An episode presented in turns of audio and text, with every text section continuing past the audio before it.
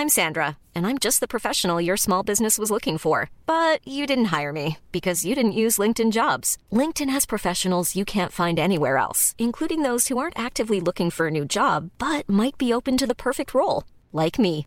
In a given month, over 70% of LinkedIn users don't visit other leading job sites. So if you're not looking on LinkedIn, you'll miss out on great candidates like Sandra. Start hiring professionals like a professional. Post your free job on linkedin.com/people today.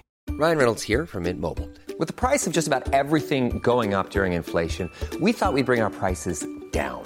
So to help us, we brought in a reverse auctioneer, which is apparently a thing. Mint Mobile unlimited premium wireless. Ready to get 30, 30, bit to get 30, bit to get 20, 20, 20, bit to get 20, 20, bit to get 15, 15, 15, 15 just 15 bucks a month. So, Give it a try at mintmobile.com slash switch. $45 upfront for three months plus taxes and fees. Promo rate for new customers for limited time. Unlimited more than 40 gigabytes per month. Slows. Full terms at mintmobile.com. Everyone knows therapy is great for solving problems, but getting therapy has its own problems too, like finding the right therapist, fitting into their schedule, and of course, the cost.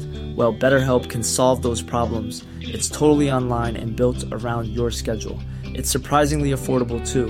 Connect with a credentialed therapist by phone, video, or online chat, all from the comfort of your home. Visit betterhelp.com to learn more and save 10% on your first month. That's BetterHelp, H E L P. سلام. این دومین سانگله.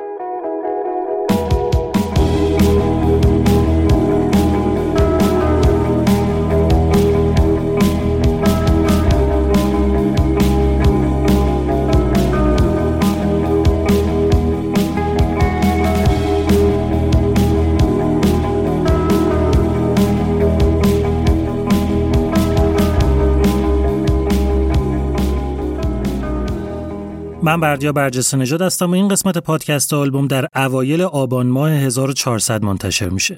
این دومین سانگل از مجموعه پادکست آلبومه. توی قسمت های اصلی پادکست آلبوم من همیشه ماجرای ساخت و انتشار یه آلبوم شاخص و تاثیرگذار از یه آرتیست مهم رو براتون تعریف می‌کنم. یعنی کل چیزایی که میگم از شروع فعالیت اون آرتیست و روندی که توی زندگیش طی کرده تا شرایطی که توی زندگیش داشته همه به این سمت میره که برسه به اون آلبومی که سوژه اصلی پادکسته. یعنی چیزی که اهمیت داره کل یه آلبومه نه یکی دوتا آهنگ خاص. اما خیلی از آهنگان که معروف و مطرح و مهم و جذابن فقط هم خودشون اینطورین یعنی از کل آلبومی که اینا توشون منتشر شدن این یه دونه آهنگ به خاطر یه سری مسائل شاخصتر شده و خود آلبوم اونقدر نتونسته بشه یه اثر موندگار. حالا توی هر سانگل قرار در مورد فقط یه آهنگ بشنوین که خودش اونقدر مهمه که میشه جدا از آلبومش بهش توجه کرد و در موردش حرف زد. این رو هم بگم که ساختار سانگلا طبیعتا با قسمت های اصلی پادکست فرق داره. هم مدتشون کوتاه‌تره که معلومه دیگه به جای یه آلبوم قرار فقط از یه آهنگ صحبت بشه پس قاعدتا مدتش کمتر میشه. همین که دیگه سراغ تاریخچه این آرتیست نمیرم و فقط ماجرای مربوط به همون یه دونه آهنگ رو تعریف می‌کنم. پس صحبت از history artist اگه به اون حدی مهم باشه که یه اپیزود درسته بشه براش کار کرد موکول میشه به وقتی که توی قسمت های اصلی برم سراغش. خب توی دومین سانگل می‌خوام از یکی از شاخصترین و مهمترین آهنگای اعتراضی چند دهه اخیر بگم. آهنگی که از همه نظر نماد شورش و تقیان و اعتراض به حساب میاد. از یکی از مهمترین آهنگای گروه آمریکایی Rage Against the به اسم Killing in the Name.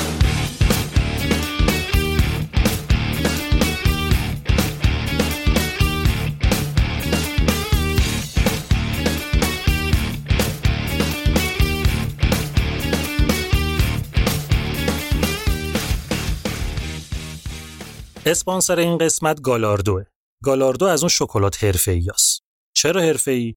چون نه تنها از کره کاکائویی خالص درست میشه که باعث میشه یه شکلات واقعی یا به قول فرنگی یا ریل چاکلت باشه بلکه یه فرمول خاصی داره و یه فرایند متفاوتی واسه تولیدش دارن که نتیجه شده یه شکلات واقعی جذاب و هیجان انگیز و قشنگ حرفه‌ای کلی طعمای خوشمزه و مختلف داره در ابعاد و اشکال جور و جور اهمیت واقعی بودن شکلات گالاردو تو اینه که قشنگ 5 تا اصل مهم تشخیص یه شکلات خوب رو می‌تونین باش تجربه کنین. اول اینکه خوش طعم و توی دهن آب میشه، دوم اینکه به محض اینکه بازش کنی بوش میپیچه تو فضا، سوم اینکه به راحتی میشکنه و وقتی هم بشکنه یه صدای تق باحالی میده که آدم خوشش میاد. چهارم اینکه به سطحش دست بزنی خشن نیست، مثل ابریشم نرمه. پنجم اینکه رنگش یک نواخته، براق، سیغلیه. موقعی که این پنج تا چیز رو توی یه شکلات داشتین یه شکلات مثل گالاردو بدونین که با یه شکلات حرفه‌ای و واقعی طرفین. شکلات گالاردو.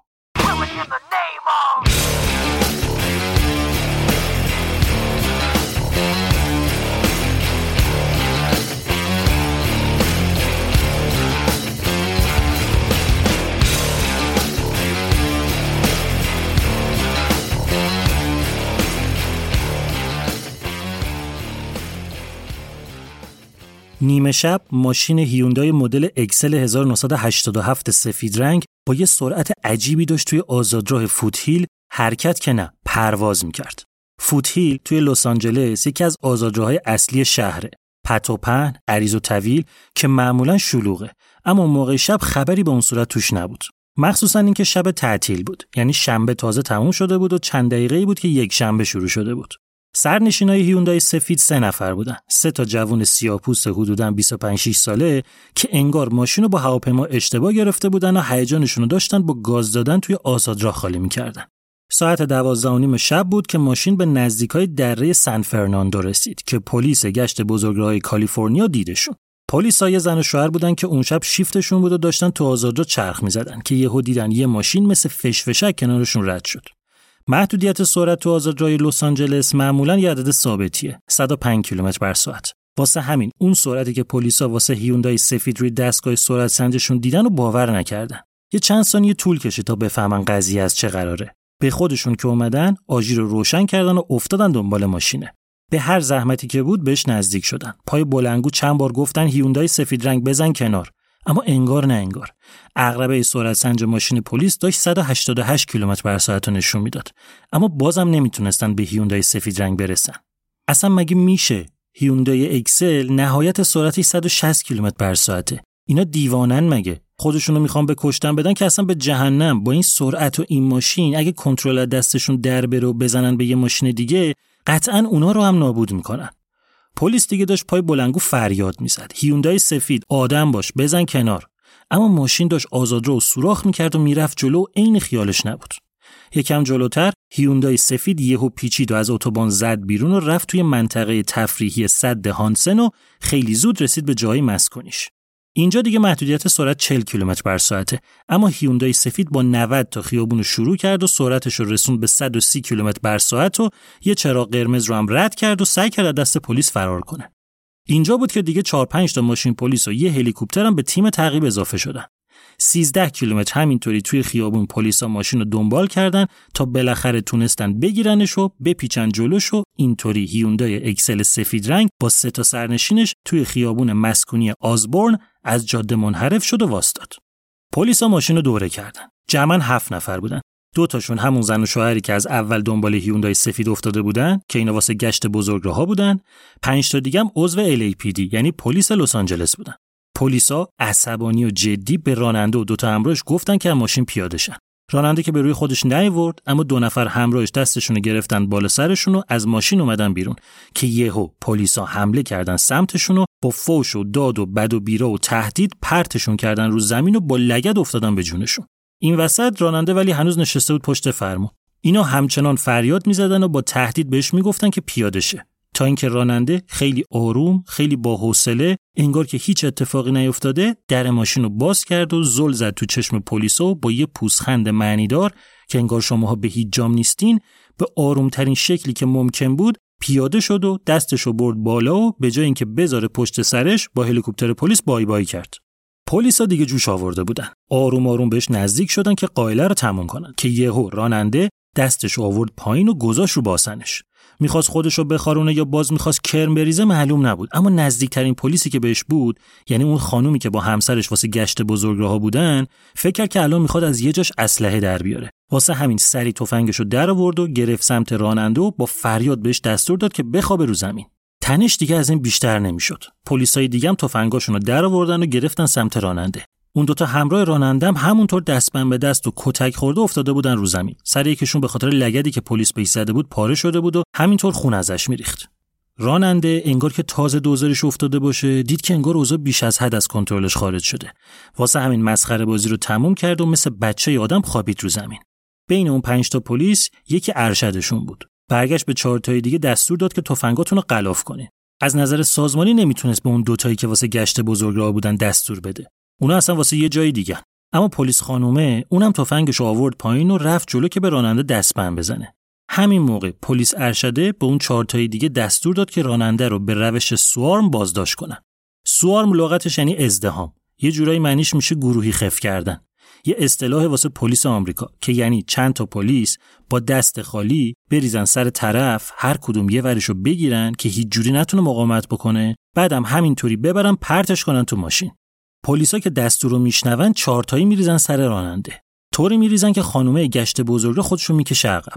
راننده اصلا مقاومت نمی‌کنه. حساب کار دستش اومده. فهمیده که قضیه اصلا شوخی نیست. اما خیلی بیدلیل پلیس ارشد بهش نزدیک میشه و با تیزر یعنی از این تفنگا که یه چی پرت می‌کنه به طرف که تهش سیم داره و برق میده به یارو شلیک می‌کنه به راننده. همینجا یکی از افسران باتونش رو در میاره و میفته به جون طرف. یکی دیگه پلیسا میره که جلوشو بگیره. پلیس ارشد هم داد می‌زنه بس دیگه ولش کن.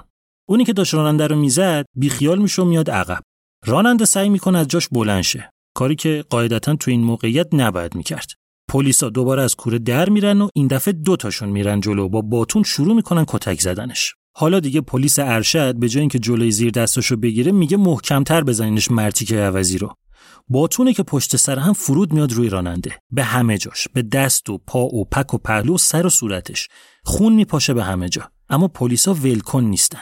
رانندم که انگار مغزش کار نمی‌کنه. بدترش سعی می‌کنه از جاش بلند شه. پلیس ارشد هم همینطوری داره پشت سر هم دستور میده. مچ دستشو بزنین. بکوبین رو آرنجش. زانوشو له کنین. مچ پاشو خورد کنین. توی کمتر از دو دقیقه پلیسا جمعا 33 ضربه باتون و هفت تا لگد جانانه نصیب راننده می‌کنن و آخر سر با همون روش سوارم میریزن سرشو بهش دستبند می‌زنن و واسه محکم کاری با تسمه پلاستیکی هم دستشو میبندن و مثل یه گونی سیب زمینی طوری بلندش می‌کنن و میکشنش گوشه خیابون که شکمش کشیده میشه رو آسفالت. اینی که دیگه اینجا بود رو نمی‌شد با ماشین پلیس جمعش کرد. واسه همین صبر کردن تا آمبولانس بیاد. پلیسا خوشحال و خندون از اینکه حرصشون رو به حد کافی سر طرف خالی کردن که جواب رفتار و پوزخندش و اونطوری که حقش بود گذاشتن کف دستش قافل از اینکه توی یکی از خونه های اون سمت خیابون یه نفر دوربین فیلم برداری به دست واسطه توی بالکن خونش و یواشکی داره از همه چی فیلم می‌گیره.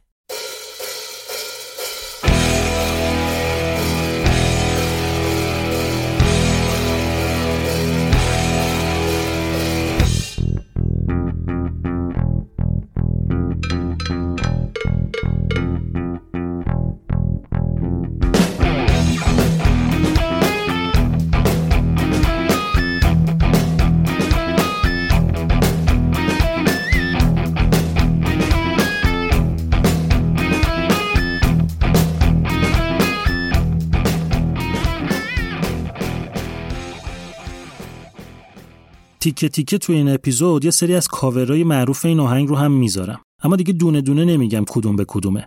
توی بخش توضیحات لیست همه کاورهایی که توی این اپیزود ازشون استفاده کردم رو هم می‌نویسم.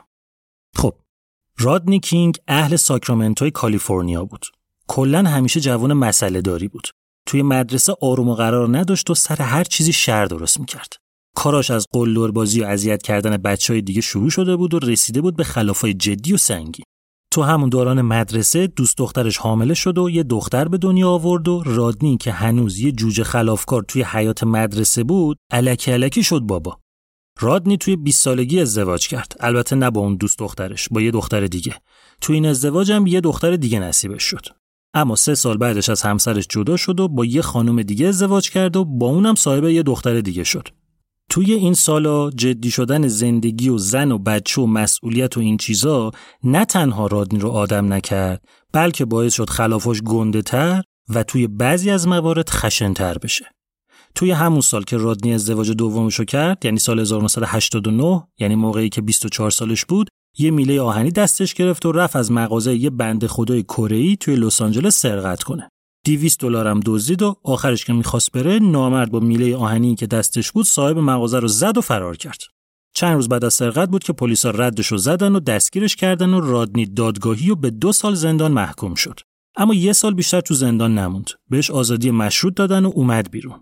نه پول داشت، نه شغل داشت، نه کاری بلد بود، فقط بلد بود مس کنه و گردن کلفتی کنه و با دوستاش بره پی عیاشی تا اینکه اون شب کذایی رسید دوم مارچ 1991 که رادنی و دوستاش جمع شدن خونه یکی از بچه ها که بشینن بسکتبال ببینن و به سبک خودشون خوش بگذرونن.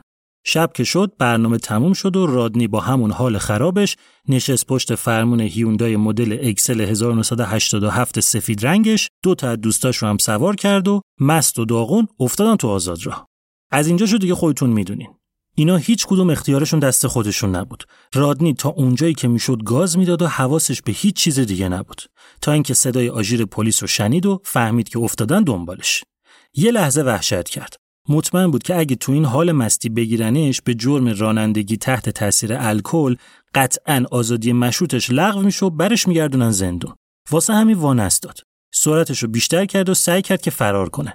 نتیجه شد یه تعقیب و گریز پرهیجان که آخرش به این خط شد که رادنی رو گرفتن و اونقدر کتک زدن که به جای اینکه با ماشین پلیس ببرنش بازداشتگاه با آمبولانس بردنش بیمارستان. این اولین باری نبود که پلیس واسه دستگیر کردن یه نفر مخصوصا یه سیاپوس وحشی بازی در می آورد. اما چیزی که این دفعه فرق داشت این بود که یه مرد 31 ساله سفید پوست یکی به اسم جورج هالیدی که شغلش فروش شیرالات و لوله بود از پنجره خونش داشت کل ماجرا رو می‌دید. هالیدی یه کمکوردر داشت یه دونه از این هندیکمای جدید که یه ماه قبلش خریده بود.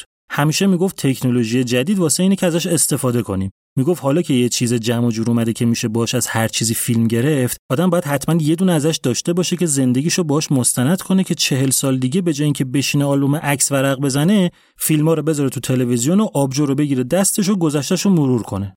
هالیدی خودشو با دوربین جدیدش خفه کرده بود از هر چیزی که دم دستش میومد فیلم می‌گرفت. اما اون شب پشت پنجره از وحشت و تعجب خشکش زده بود. چیزی که می‌دید و باور نمی‌کرد. پلیسا دو نفر انداخته بودن رو زمین و با لگت میکوبیدن بهشون و سر راننده که هنوز تو ماشین بود داد می‌زدن که پیاده شه. هالیده یهو یاد دوربینش افتاد. دوید تو اتاق و دوربین رو برداشت و پرید رو بالکن.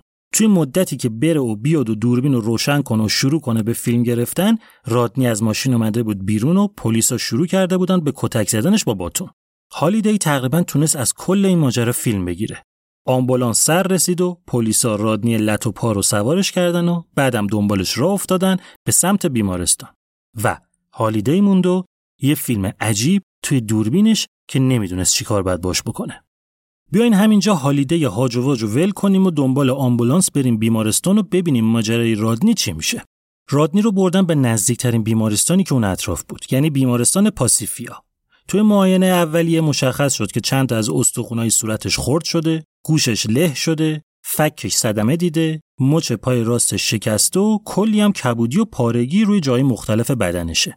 رادنی همونجا بستری شد و بعد از معاینه دقیق تر معلوم شد که جمجمش توی 11 نقطه ترک خورده به مغزش آسیب دائمی وارد شد و به جز استخونای صورتش چند تا از دندوناش هم شکسته.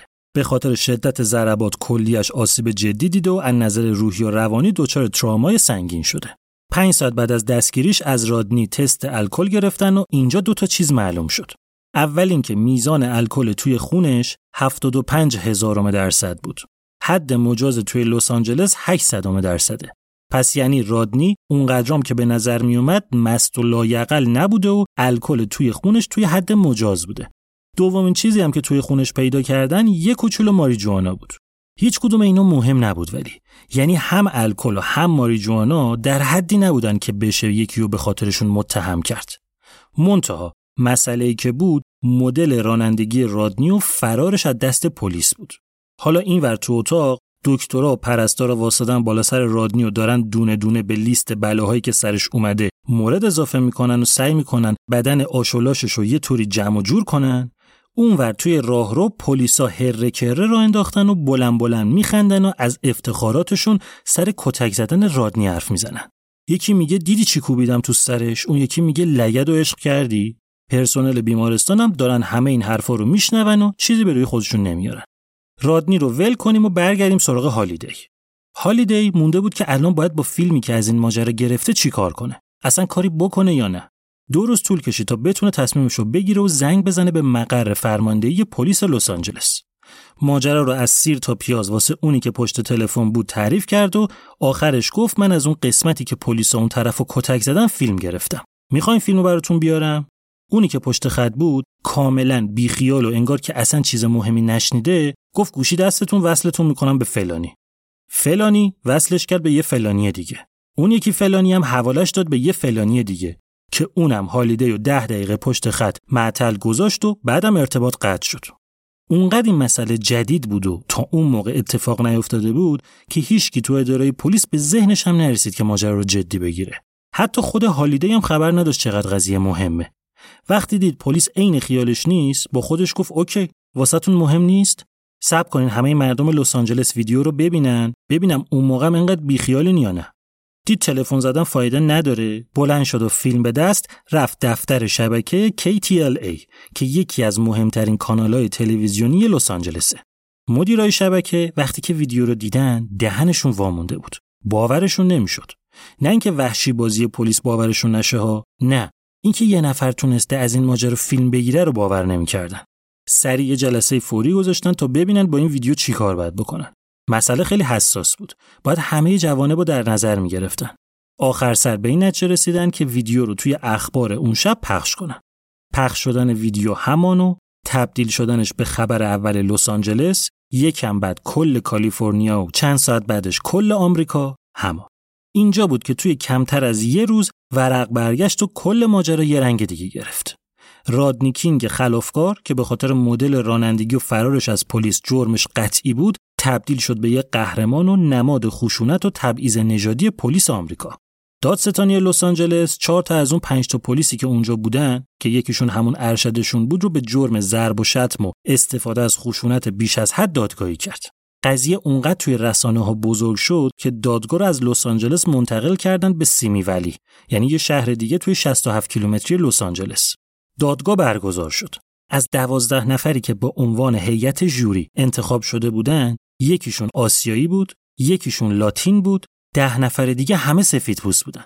یعنی حتی یه نفرشون هم سیاپوس نبود. همین قضیه خودش باعث شد که روند دادگاه تا اونجایی که جا داشت از مقوله نجات پرستی فاصله بگیره. مخصوصا اینکه دادستان خودش سیاپوس بود. یعنی از اونجایی که نجات پرستی اصلا جزو اتهامای پلیس نبود و کسی روش مانو نمی‌داد هرچی هم که دادستان می‌گفت همه برداشت به این می‌کردن که چون خودش سیاپوسته می‌خواد روند دادگاه ببره به یه سمت بی ربط پروسه دادگاه چند ماه طول کشید.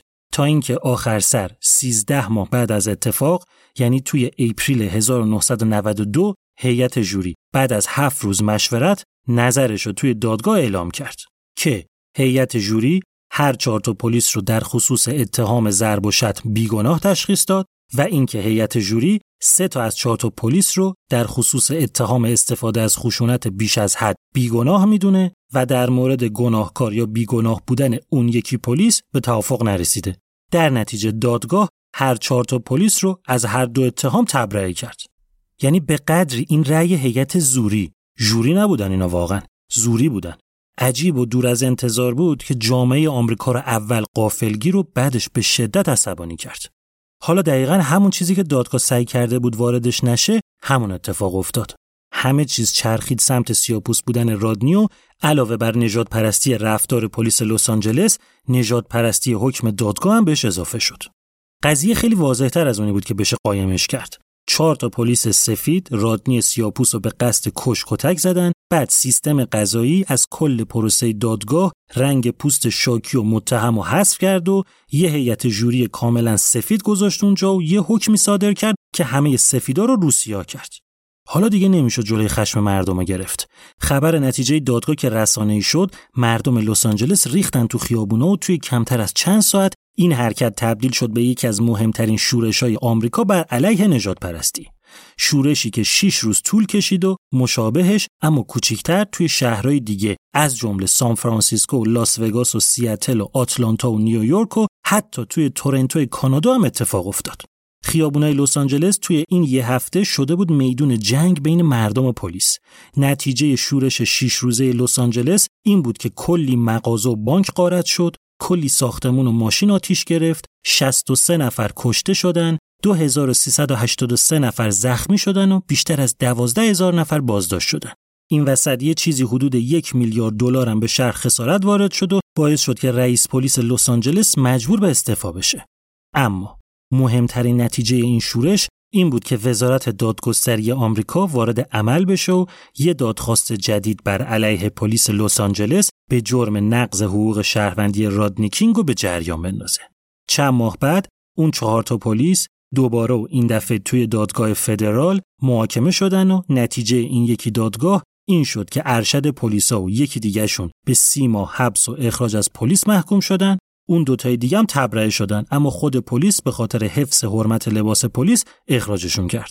برای اینکه ماجرا رو اما دل رادنی در بیارن که یه وقت خدایی نکرده کینه ای تو دلش از پلیس نمونه اول اینکه اصلا دادگاهیش نکردن یعنی انگار هیچ اتفاقی نیفتاده بوده. دوم اینکه شهردار لس آنجلس بهش گفتش که به جبران درد روحی و جسمی که کشیدی بهت 200 هزار دلار میدیم و برای اینکه آیندت رو هم بهتر بسازی چهار سال مجانی میفرستیمت کالج که درس بخونی. اما رادنی پیشنهاد شهردار رو قبول نکرد. قضیه رو کشون به دادگاه و پلیس و شهرداری رو سو کرد و تونست به جای اون 200 هزار دلاری که شهردار پیشنهاد داده بود 3 میلیون و 800 هزار دلار قرامت بگیره. اون دو نفری هم که تو ماشین همراهش بودن و یه کتک ریزی خورده بودنم یکیشون 35 هزار دلار گرفت اون یکی هم خونوادش 20 هزار دلار گرفتن. چرا خونوادش چون خودش چهار ماه بعد از اون ماجرای تعقیب و گریز توی یه تصادف رانندگی کشته شد.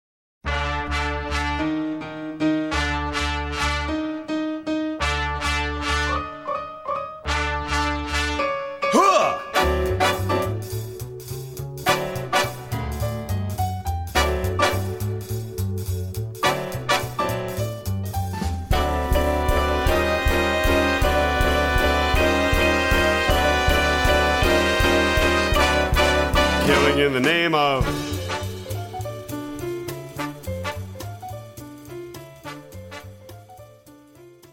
ماجرای کتک خوردن رادنی کینگ توی سال 1991 و توی لس آنجلس اتفاق افتاد. ماجرایی که با تعقیب و گریز گشت بزرگراه و رادنی توی دره سن فرناندو شروع شد و به کتک خوردنش توی خیابون آزبورن ختم شد.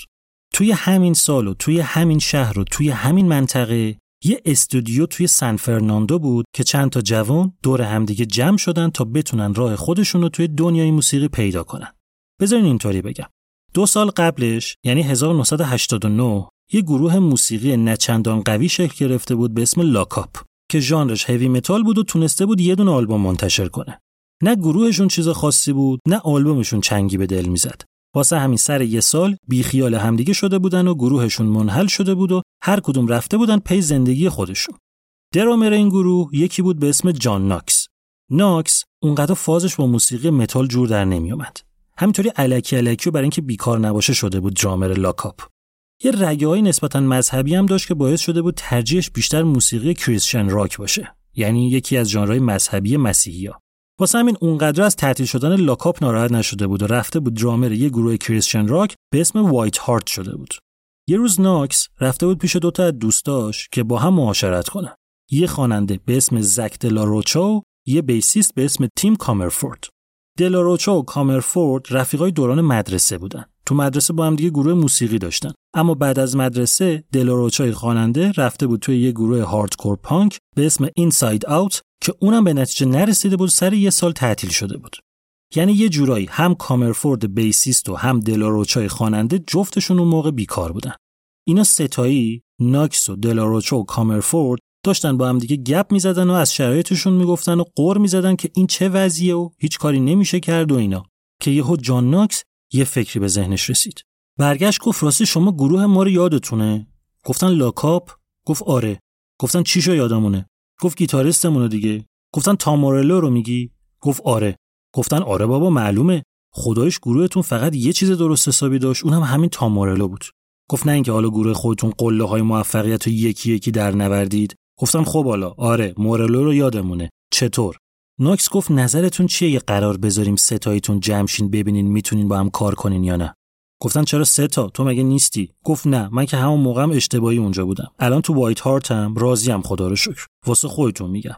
گفتم ما که اصلا ژانرمون به هم نمی‌خوره. ما hardcore punk بودیم شما هوی متال بودین. اینا اصلا ربطی به هم ندارن. گفت ضرر نداره که. هم شماها علافین هم اون.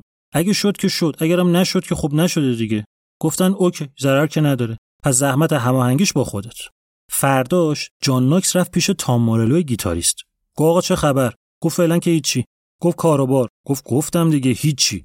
گفت تو رفیقای من دلاروچا و کامرفورد یادته؟ گفت آره بچهای باحالی گفت دیشب دور هم بودیم. من بهشون پیشنهاد دادم که بیان پیش یه کاری با هم بکنیم. خب چه کاری با هم بکنیم؟ اونا که ژانرشون کلا یه چیز دیگه است. گفت آره خب همین قشنگترش می‌کنه دیگه. گفت اوکی من که بیکارم. جمع شیم ببینیم چی میشه. خودت هم هستی دیگه. گفت من نه هنوز توی وایت هارتم. گفت خب اون که بیسیسته اون یکم که خواننده است منم که گیتاریستم. جمع شیم بدون درامر چه گلی به سرمون بگیریم؟ گفت دیگه سه تاشو من جوش دادم اون یکی رو خودتون پیدا کنین دیگه. مورلو یکم فکر کرد. گفت حله به براد ویلک میگم بیاد. گفت ویلک؟ گفت آره. گفت همون ویلک؟ گفت همون یعنی کدوم؟ گفت همونی که شما تو لاکاپ ازش تست گرفتین و ردش کردین که بعدش من اومدم شدم درامرتون؟ گفت آره. گفت من شنیدم این رفته بوده واسه اون گروه سیاتلیه چی بود اسمش؟ پرل جم. واسه اونام تست داده بود اونام ردش کرده بودن. گفت آره. گفت که همش رد شده که. مورلو گفت من باش در تماسم. کارش بد نیست بنده خدا. بهتر شده تو این مدت. ما که الان همه چیم رو اما اگره. بیاد حالا. اگه شد که شد. اگه نشدم خب نشده دیگه. میریم سراغ یک دیگه. و اینطوری. با واسطه شدن جان ناکس چهار تا هنرمند جوون دور هم جمع شدن تا ببینن می‌تونن با هم دیگه کار کنن یا نه. تام مورلو گیتاریست زک دلاروچای خواننده تیم کامرفورد bassist و براد ویلک درامر. اینا چهارتایی چند جلسه با هم تمرین کردن و دیدن نتیجه خیلی بهتر از اون چیزیه که انتظار داشتن. تام مورلو فاز گیتار خودش رو تقریبا حفظ کرد. همون ریفای نسبتا سنگین و جوندار و آکوردهای درست درمون رو توی موزیکش نگه داشت. از اون طرف دلاروچا یکم جهت رو عوض کرد و متمایل شد به موسیقی هیپ هاپ نتیجه ترکیب این دوتا ژانر یعنی متال و هیپ هاپ شد یه ژانر نسبتا جدید به اسم رپ متال. اینطور که به نظر می اومد این چهار نفر می‌تونستن کنار همدیگه به یه جایی برسن. حالا دیگه نوبت انتخاب اسم بود. به پیشنهاد دلاروچا اسم یکی از آهنگای خودش که واسه گروه قبلیش یعنی Inside Out نوشته بود و هیچ وقت هم ضبط نکرده بودن و گذاشتن روی گروه. و اینطوری یکی از مهمترین و شاخصترین گروه های تاریخ موسیقی رپ متال گروهی که خیلیا اونو یکی از بنیانگذاران این ژانر می‌دونن توی لس آنجلس و تو سال 1991 شکل گرفت. یعنی سیاسی ترین گروه موسیقی دنیا گروه Against the Machine. Now you do what they told you. Now you do what they told you. Now you do what they told you. Now you do what they told you. Now you do what they told you. Now you do what they told you. Now you do what they told you. And now you do what they told you. And now you do what they told you. Now you do what they told you. ژانر اعضای گروه خیلی با هم فرق داشت. مد شدنشون با همدیگه اونقدر راحت نبود. اما اتفاقی که اینجا افتاد این بود که برخورد ژانرهای متفاوت به همدیگه یه جرقه ای زد که تبدیل شد به یه شعله پرسوز و گداز و یه ژانر جدید توی موسیقی. قبل از Rage Against the Machine هم گروههایی بودن که رپ رو با راک یا متال قاطی کرده بودن مثل Beastie Boys یا Faith No More یا Cypress Hill اما کاری که Rage Against the Machine داشت می‌کرد با هیچ کدومشون قابل مقایسه نبود. یه نکته مهمم این وسط بود البته که درسته که نظر موسیقی فاز اولیشون با همدیگه فرق داشت اما یه چیزی بود که اعضای گروه مخصوصا دلاروچا و مورلو رو محکم میچسبون به هم. اونم نگاه به شدت سیاسی جفتشون بود. اینا هر دوشون از اون اکتیویستایی بودن که بیشتر از هنر موسیقی پیام موسیقی براشون اهمیت داشت.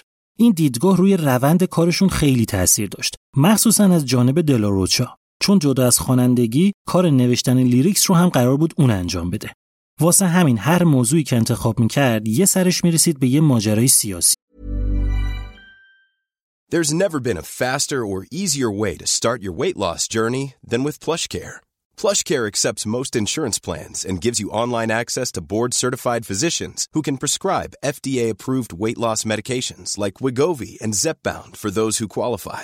Take charge of your health and speak with a board-certified physician about a weight loss plan that's right for you. Get started today at plushcare.com slash weight loss. That's plushcare.com slash weight loss. plushcare.com slash weight loss. Everyone knows therapy is great for solving problems, but getting therapy has its own problems too, like finding the right therapist, fitting into their schedule, and of course, the cost. Well, BetterHelp can solve those problems. It's totally online and built around your schedule. It's surprisingly affordable too. Connect with a credentialed therapist by phone, video, or online chat, all from the comfort of your home. Visit betterhelp.com to learn more and save 10% on your first month. That's BetterHelp, H E L P. کلا سیاست تو خون دو عضو اصلی گروه یعنی دلاروچا و مورلو بود. دلاروچا اصالتا مکزیکی بود. پدر بزرگش یکی از مبارزای اصلی انقلاب مکزیک بود و فاز اعتراضیش رو از پدر بزرگش به ارث برده بود. جدا از این بعد از مدرسه رفته بود دانشگاه یو سی آی و دکترای مردم شناسی گرفته بود که اینم خیلی روی دیدگاهش تاثیر گذاشته بود. از اون طرف تامورلو باباش دیپلمات کنیا بود و یکی از آدمای موثر توی شورش ماو ماو به حساب می اومد. مامانش هم یه اکتیویست معروف بود که یه جنبش جالب توی آمریکا را انداخته بود به اسم جنبش ضد سانسور موسیقی که حرفشون این بود که موسیقی باید اونقدر آزاد باشه که هنرمند هر حرفی که دلش می‌خواد رو بزنه. جدا از این عموی باباش اولین رئیس جمهور کنیا بود که با انتخابات روی کار اومده بود. یعنی کلا خانوادگی آدمای فعالی توی سیاست بودن و این موضوع به تامورلو هم رسیده بود تا حدی که بعد از مدرسه رفت هاروارد و توی رشته علوم سیاسی درس خوند. اما جدا از دیدگاه های سیاسی یه چیز دیگه باز بود که خیلی تو ذهن این دوتا دلاروچا مورلو پررنگ بود. اونم نابرابری اجتماعی بود. یعنی اینا هر دوتاشون خیلی پررنگ زخم نجات پرستی از قدیم روشون مونده بود و واسه همین شده بود یکی از دقدقه های اصلیشون. مورلو به خاطر اینکه پدرش اهل کنیا بود با اینکه خودش اونقدر سیاه نبود چون مامانش سفید پوست آمریکایی بود حسابی توی بچگی سر نژاد پرستی بچه های سفید پوست اذیت شده بود دلاروچام وقتی بچه بود با مامانش توی ایروین زندگی می‌کرد یعنی یکی از نژاد پرستترین شهرهایی که میشه توی آمریکا پیدا کرد تصور مردم ایروین از یه مکزیکی این بود که واسه تشخیصش باید به دست چپش نگاه کنی چون قطعا یه جارو یا چکش توی دستشه. حالا همین کنار هم قرار گرفتن دلاروچا و مورلو باعث شده بود که از همون اول خط مش گروه با هدفهای سیاسی و اعتراضی قاطی بشه. یعنی اینا از اون گروههایی بودن که به جای اینکه توی دختر و سکس و عشق و حال و مواد و پول و اینجور چیزا دنبال سوژه واسه آهنگاشون بگردن میشستن پای اخبار و جدی و محکم مسائل روز رو دنبال می‌کردن و بهش واکنش نشون می‌دادن. اصلا از همین اسمی که واسه گروهشون انتخاب کرده بودن Against the Machine خشم بر علیه ماشین معلوم بود که نگاهشون چه مدلیه. اعضای گروه توی همون چند جلسه اول تمرین اومدن دلایل شکست خوردن گروه های قبلیشون رو دونه دونه پیدا کردن و از گروه جدیدشون حذف کردن و بدون اینکه بخوان وقت زیادی رو تلف کنن کار روی اولین آلبومشون رو شروع کردن. با یه نگاه ویژه به مسائل سیاسی مخصوصا نابرابری اجتماعی. یا این نوشتن در مورد ظلم زمیندارا به مردم. یکی در مورد حرزه های قدرت. یکی در مورد کنترل دولت روی مردم از طریق مدیا. یکی در مورد مریض بودن تفکر رویای آمریکایی. ریج اگنست ماشین سفت و محکم داشت روی آهنگو کار می‌کرد. اما هنوز هیچ کدوم از کارا نهایی نشده بود. واسه همین نه با جای قرارداد داشتن نه چیزی داشتن که باهاش برن اجرا بذارن که پولی دستشونو بگیره. به خاطر تفکرات سیاسیشون هم گروهی نبودن که بخوان برن آهنگای بقیه رو کاور کنن. برای همین هر کدومشون در کنار حضور توی گروه یه کار دیگه و یه منبع درآمد جانبی هم واسه خودشون دست و پا کرده بودن. با کار سه تاشون کار نداریم اما تام مورلو یعنی گیتاریست گروه تدریس گیتار می‌کرد. یه روز موقعی که مورلو داشت به یکی از شاگرداش drop D tuning رو یاد می‌داد بذارین اول بگم این چیه؟ خیلی ساده و خلاصش میشه این که تونینگ یعنی کوک کردن. دراپ هم که یعنی انداختن پایین آوردن. دی هم که میشه نوت دی یا همون ر ترجمه بیمزش بخوایم بکنیم دراپ دی تونینگ میشه کوک کردن نوت ر با پایین آوردن. مسخره سا هیچ اینو نمیگه ها. یه وقت جایی نگین اینو. واسه اینکه قابل درک بشه دارم اینطوری میگم. خب حالا این چی هست اصلا؟ گیتار 6 تا سیم داره دیگه. توی کوک عادی نوت سیما به ترتیب میشه E A D G B E. به گوش ما آشناترش میشه می لا ر سل سی می. پرانتز تو پرانتز بگم. تقریبا اکثر جاهای دنیا هفت نوت موسیقی رو میگن C D E F G A B.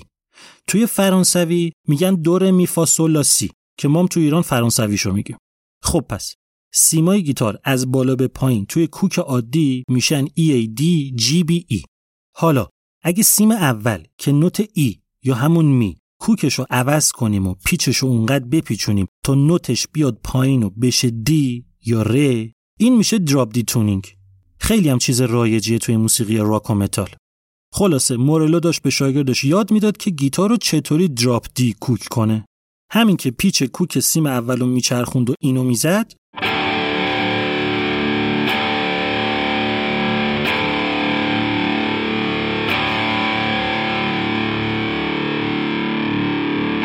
یهو یه ریف محشر به ذهنش رسید. برگشت به طرف گفت شما یه لحظه همینجا بشین من میرم الان میام.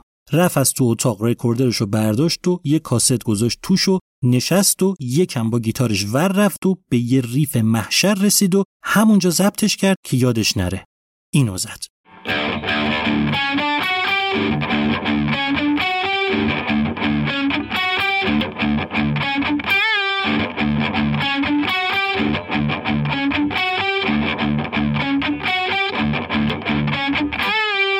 یه چیز جالب بگم تو پرانتز بهتون. تام مورلو اون خیلی اوایل که هنوز گیتاریست نبود بیسیست بود.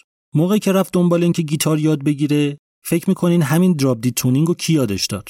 استاد ارجمند جناب مینارد کینن رهبر و خواننده گروه های تولو ا پرفکت سیرکل و لوسیفر مینارد تا اون موقع هیچ کار خاصی نکرده بود یعنی هیچ کدوم از پروژه‌هاش هنوز راه نیفتاده بودن. مورلو قبل از اینکه اصلا با دلاروچ آشنا بشه می‌خواست یه گروه بزنه که مینارد بیاد خوانندش بشه. یه چیز جالب دیگه این که اینجا که داشتن روی آلبوم اولشون کار می‌کردن یکی از ترک ها رو قرار بود مینارد بیاد بخونه براشون. حالا خلاصه.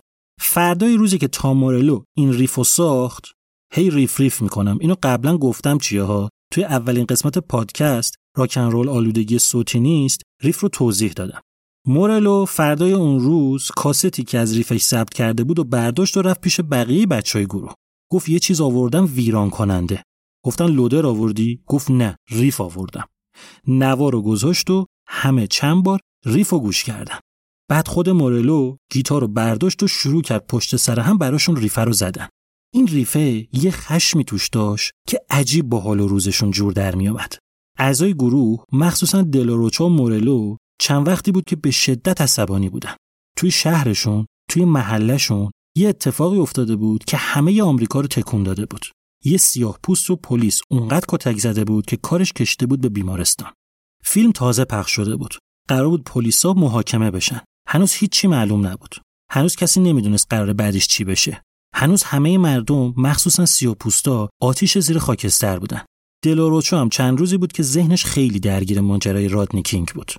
مدام با مورلو بقیه در مورد این اتفاق صحبت می‌کرد و همش می‌گفت ما باید یه کاری بکنیم. ما باید یه عکس عملی نشون بدیم. نمیشه یه همچین نژاد پرستی گنده دم گوشمون اتفاق بیفته و ما به روی خودمون نیاریم.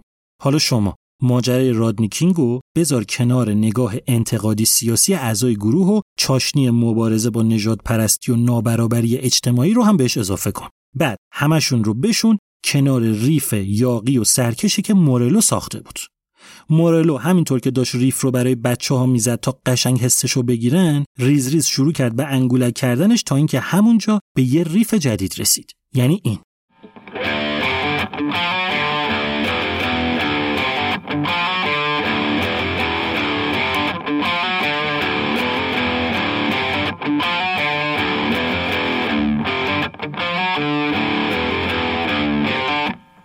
همینطور که مورلو داشت این ریف دومی رو هی تکرار می‌کرد براد ویلکس درامر یه beat جوندار جمعیت ویران کن انداخت پشتش.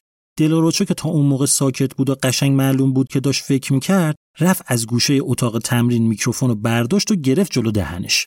هنوز ساکت بود. انگار که داشت کلمات رو روی beat و ریفی که میشنید میذاشت کنار هم. یهو به سر ضرب که رسید آروم و با یکم تردید شروع کرد زیر لب یه جمله رو زمزمه کردن. Some of those that work forces are the same that burn crosses. Some of those that work forces are the same that burn crosses. بعضی از اونایی که پلیسن مثل اونایی که صلیبا رو آتیش می‌زنن. دلاروچا همین یه جمله رو چندین بار تکرار کرد و با هر تکرار انگار که هی مطمئن تر بشه صداشو می‌برد بالا و عصبانی تر می‌شد. همین جمله یعنی فقط همین چنان حرفی تو دلش داشت که می‌تونست قوقا کنه می‌تونست تبدیل به شعار بشه. دلاروچا گفت some of those that work forces. بعضی از اونایی که توی فورسن فورس یعنی نیرو منظورش پلیسه. ما هم تو فارسی همین کلمه رو میگیم. میگیم مثلا نیروی پلیس نیروی مسلح. بعد میگه are the same that burn crosses. کراس یعنی صلیب. میگه بعضی از پلیسا مثل اونایی که صلیبا رو آتیش می‌زنن. کیا صلیب آتیش می‌زدن؟ کیا بودن که صلیب آتیش زدن یکی از مشخصه هاشون بود؟ دلاروچا بیتاروف و مستقیم با همین یه جمله پلیس رو تشبیه کرد به اعضای گروه کوکلاس کلن. یعنی همون گروهی که یه مش سفید پوست نجات پرست سیاه پوستا رو میکشتن و شکنجه می‌کردن و یکی از کاراشون واسه اینکه قربانیاشون رو بترسونن آتیش زدن صلیب بود. دلاروچا طوری همین یه خط رو می‌خوند انگار که همون لحظه توی مغزش داره فیلم کتک خوردن رادنی پلی میشه. هی عصبانی و عصبانی تر می‌شد مورلو چسبیده بود به خوندن دلاروچا همینطوری ریف و تکرار می‌کرد که یه وقت دلاروچا از حسی که تو اون لحظه داشت بیرون نیاد که یهو دلاروچا با همون خشمی که بهش رسیده بود جملش رو عوض کرد و گفت Fuck you. I won't do what you tell me. برو به درک. کاری که به هم میگی رو نمی‌کنم. مورلو به دلاروچا نگاه می‌کرد. یکم ریفی که داشت می‌زد رو عوض کرد تا بهتر زیر جمله دلاروچا بشینه. Fuck you. کاری که به هم میگی رو نمی‌کنم. یه جمله که به نظر خیلی ساده میاد اما تو دلش یه دنیا خشم و اعتراض داره. خیلی سال قبل توی قرن 19 میلادی یه فعال سیاسی سیاه پوست و مبارز مخالف بردهداری بود به اسم فردریک داگلاس. ایشون یه جمله خیلی معروفی داره. میگه که لحظه ای که واقعا احساس آزادی کردم اون موقعی نبود که به طور فیزیکی از بند آزاد شدم و دیگه برده نبودم. بلکه اون وقتی بود که اربابم گفت آره و من گفتم نه. این حرف همین که هر غلطی دلت می‌خواد بکن من اون کاری که تو به هم میگی رو نمی‌کنم. تویی که فکر می‌کنی به خاطر تفاوت رنگ پوستت می‌تونی به من دستور بدی من دیگه به حرفت گوش نمیدم. دلوروچا تحت تاثیر همین حرف فردریک داگلاس شروع کرد این جمله ساده رو با عصبانیت تکرار کردن. عصبانی بودن اما ذوق داشتن. از چیزی که بهش رسیده بودن که البته چیز زیادی نبود اما یه دنیا حرف تو خودش داشت هیجان زده بودن. تمرینشون همینجا تموم شد. یعنی نه دلاروچا جمله دیگه ای گفت نه مورلو چیز دیگه ای اضافه کرد. اینو همینجا گذاشتن کنار که بعدا دوباره بیان سراغش.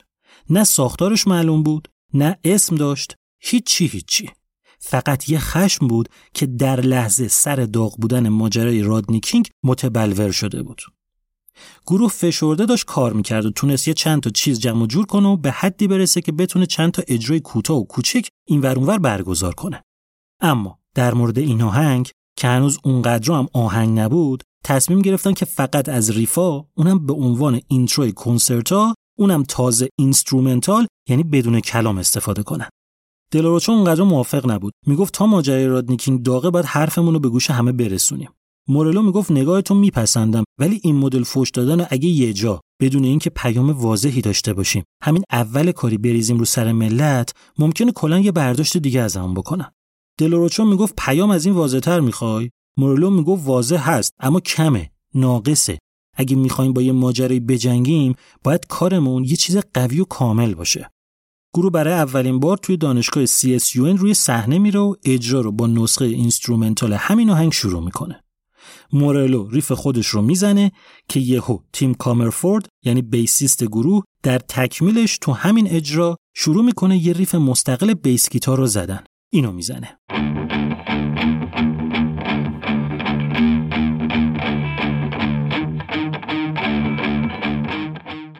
البته اینی که الان شنیدین با گیتار اجرا شده نه با بیس گیتار.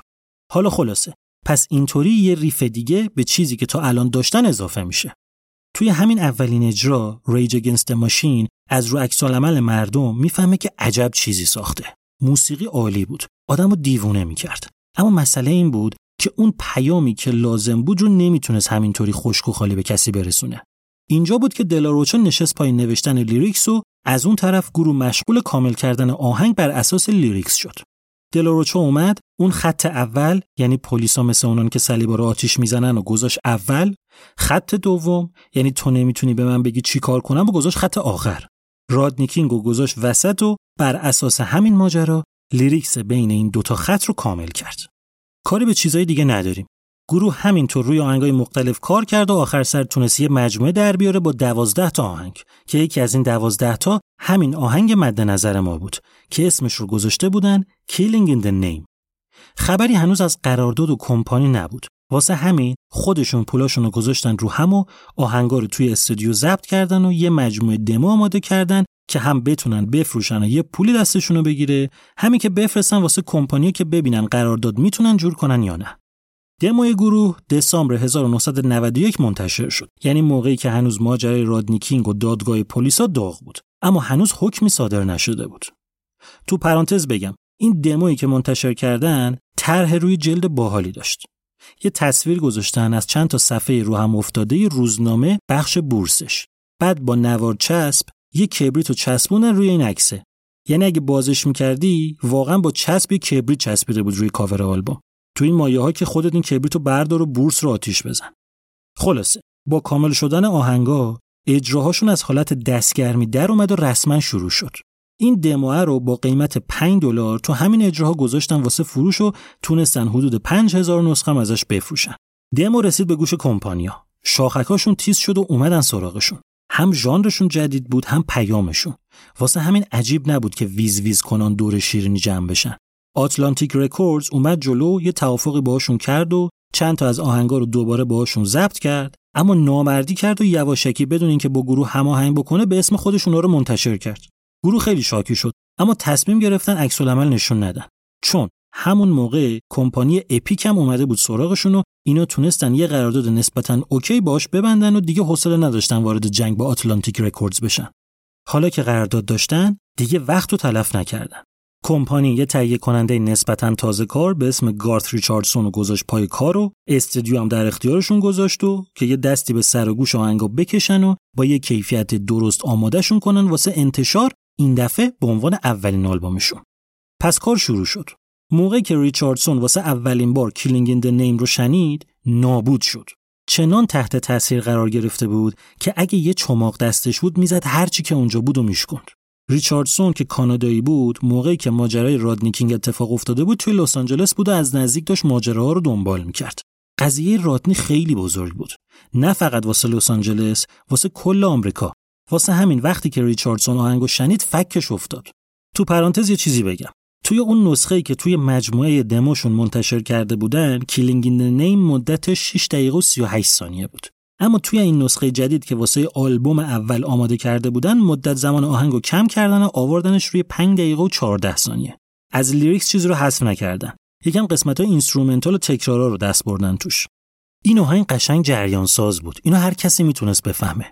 همین مسئله موضوع رو حساس تر می‌کرد.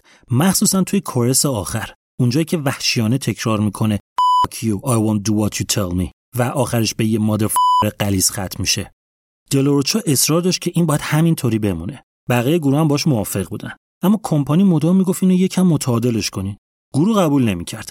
عصبانیتشون سر ماجرای رادنی تو اوج خودش بود. چون حکم دادگاه اومده بود و پلیسا تبرئه شده بودن و مردم شورش کرده بودن و شورششون سرکوب شده بود.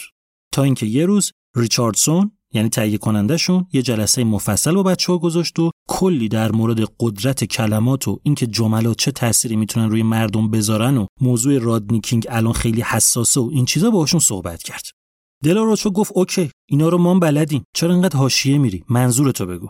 ریچاردسون برگشت تو روی دلاروچا. طوری که انگار بقیه اونجا نیستن. گفت تو lyricist گروهی.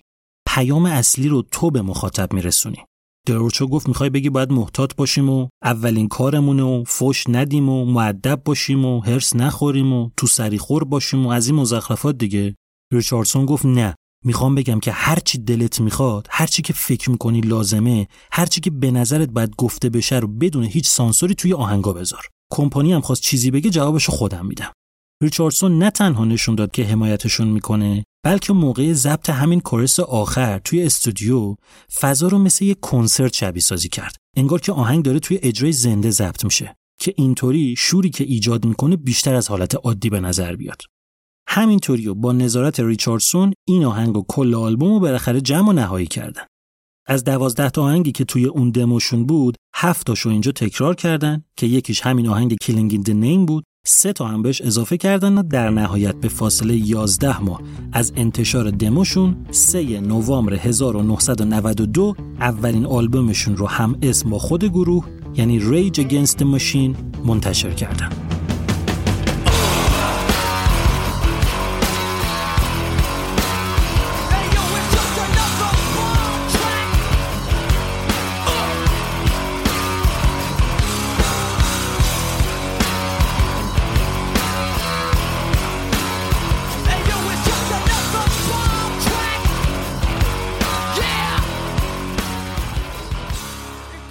چیزی که تو اولین نگاه خیلی توجه رو جلب کرد قبل از اینکه اصلا کسی بخواد آلبوم رو بشنوه طرح روی جلد جنجالی آلبوم بود سال 1963 یعنی 29 سال قبل از انتشار آلبوم توی ویتنام یه راهب بودایی به اسم تچ کوانگ دوک برای اعتراض به اذیتایی که دولت نگودین دیم سر بودایی در می آورد توی یک از خیابونهای شلوغ سایگون خودسوزی کرد. چیزی که سر این اتفاق جدا از موضوع تبعیض و نابرابری اجتماعی نظر رسانه ها رو جلب کرد این بود که تچ کوانگ دوک به قدری آروم و خونسرد و با کنترل رو زمین نشسته بود و شعله ور شده بود و مرده بود که انگار اصلا توی اون لحظه دردناک تو حال خودش نبود.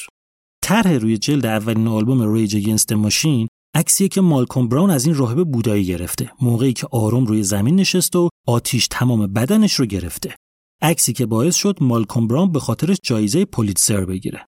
اونقدر این عکسی که واسه طرح روی جلد این آلبوم انتخاب شده بود برای بعضی تکون دهنده و ناخوشایند بود که بعضی جا کاور آلبوم و سرخود عوض کردن یا اینکه سانسورش کردن.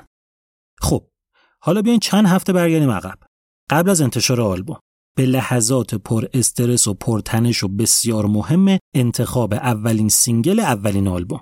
یعنی چیزی که می‌تونه سرنوشت یه آرتیست رو به کل عوض کنه. اعضای گروه مدام با هم بحث می‌کردن که کدوم آهنگ انتخاب کنن. تا اینکه یکی از مسئولای کمپانی Epic یکی به اسم مایکل گلدستون که از اونایی بود که توی کمپانی همیشه هواشونو داشت و با خط مشی فکریشون کلی حال می‌کرد برگشت گفت به نظرم تا ماجرای رادنی کینگ داغ و دادگاه فدرال هنوز حکم صادر نکرده باید Killing in the Name رو بذاریم اولین single. جواب میده. تو پرانتز بگم دادگاه اول چهار تا پلیس رو تبرئه کرد شورش شد واسه همین دوباره و این دفعه توی دادگاه فدرال محاکمشون کردن که اینجا هنوز حکم دادگاه نیومده. اینا گفتن اگه شماها مشکلی ندارین ما که 100 درصد موافقیم. گلدستون گفت فقط یه چیزی. گفتن ما اون تیکه آخر عوض نمی‌کنیم و گفت نه با اون OK ام دیگه. گفتن پس چی؟ گفت این اولین single از اولین آلبومتونه. خیلی مهمه. لازمه که hit بشه. گفتن خب. گفت این همه سکته وسط آهنگ گذاشتیم واسه چی؟ هی قطع میشه هی وصل میشه. اینو بردارین تو آهنگ. اینا رو میگی؟ شاکی؟ یه چند تا فوش کشدار نصیب بنده خدا کردن و گفتن ما دست ببریم تو آهنگ که تو می‌خوای آهنگمون hit بشه. خجالت نمی‌کشی؟ همینی که هست. هیچ چیش عوض نمیشه. گلدستون بنده خدا عقب کشید. دید اصلا فازشون یه طوریه که نمیشه باهاشون بحث کرد. از پیشنهادش هم پشیمون شده بود که اول باید می‌گفتم اینجاشو عوض کنین بعد می‌گفتم اینو بذاریم اولین single. اما دیگه کاریش نمی‌شد کرد. و اینطوری شد که یه روز قبل از انتشار خود آلبوم in the Name به عنوان اولین single گروه منتشر شد. برای طرح جلد روی این single هم از همون طرح جلد خود آلبوم استفاده کردن. یعنی همون راهبی که داشت میسوخت. چیزی که اون موقع اتفاق افتاده از قبلش هم انتظارش می‌رفت این بود که به خاطر پیامی که آهنگ داشت و مخصوصا اون chorus آخرش اکثر جاهای آمریکا پخش آهنگو ممنوع کردن و هیچ رادیویی آهنگو پخش نکرد. اینا یه موزیک ویدیوی ساده هم واسه آهنگ ساخته بودن که یکی از شاگردای مورلو که دوربین داشت ازشون توی دوتا از اجراهاشون فیلم گرفته بود. تو اروپا ویدیوشون پخش شد اما MTV آمریکا توی ویدیو دست برد و سانسورش کرد. کمپانی هم از اون ور واقعا با گروه راه اومده بود و باهاشون بحث نکرده بود. تنها کاری که کرد این بود که lyrics این آهنگ توی دفترچه آلبوم نذاشت. به گروه هم گفت بحث نکنین دیگه این فوش داره توش. لابلای این همه شعر سیاسی که گفتین بزنین یه دونه خودش حرف خودشو بزنه. اینا هم دیدن تا اونجایی که جا داشته کمپانی رو فشار دادن. دیگه باشون بحث نکردن. خب بیاین حالا آهنگو قدم به قدم بریم جلو ببینیم توش چه خبره. گفتم بهتون که کوک گیتار روی drop D هستش.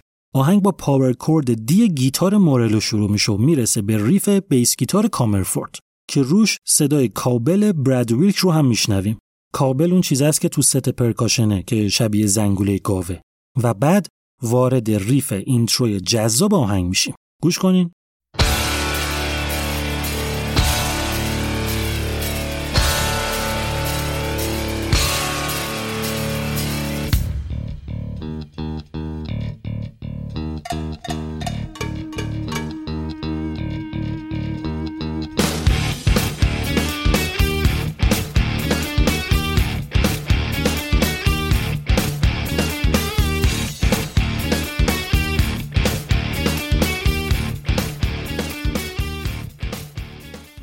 همینطوری میره جلو تا اینکه یهو موزیک قطع میشه و صدای افکتدار دلاروچا رو میشنویم که میگه killing in the name of کشتن به نامه کشتن به نام چی می‌تونه هر چیزی باشه کشتن به نام نژاد رنگ پوست، موقعیت اجتماعی، قدرت، اختیارات. ما نمی‌دونیم دلاروچا چی رو می‌خواد بگه. اما منظورش کاملا واضحه. با همین یه جمله می‌خواد بفهمونه که کشتن در هر حالت و شرایطی کار غلطیه. اما یه عده به نام یه چیزی، هر چیزی، خودشونو محق می‌دونن که کسی رو از بین ببرن. با گفتن این جمله ریف گیتار عوض میشه، تمپو میاد پایین و رسما آهنگ شروع میشه.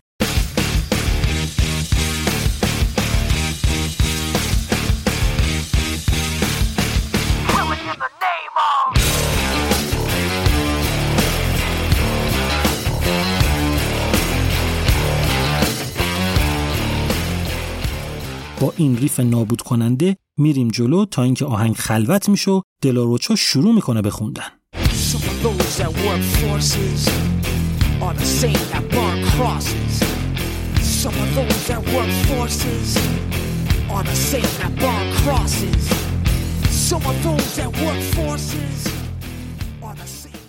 میگه بعضی از اونایی که توی پلیس کار می‌کنن مثل اونایی که صلیبا رو آتیش می‌زنن. اینو گفته بودم. که داره پلیس رو به کوکلاس کلن تشبیه می‌کنه. ورس اول فقط همینه. دلاروچا همین خط رو چهار بار تکرار می‌کنه و توی هر تکرار عصبانی و عصبانی تر میشه. بعد از تکرار چهارم آهنگ به اوج می‌رسه و وارد ریف کورس میشه و دلاروچا دو بار تکرار می‌کنه کشتن به نامه کشتن به نامه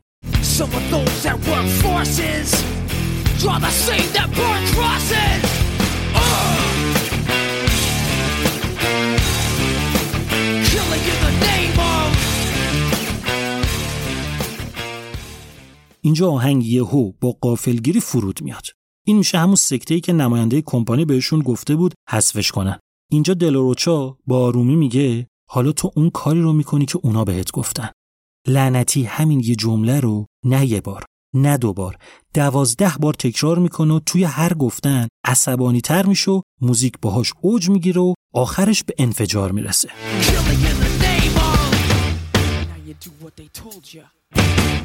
Now you do what they told ya.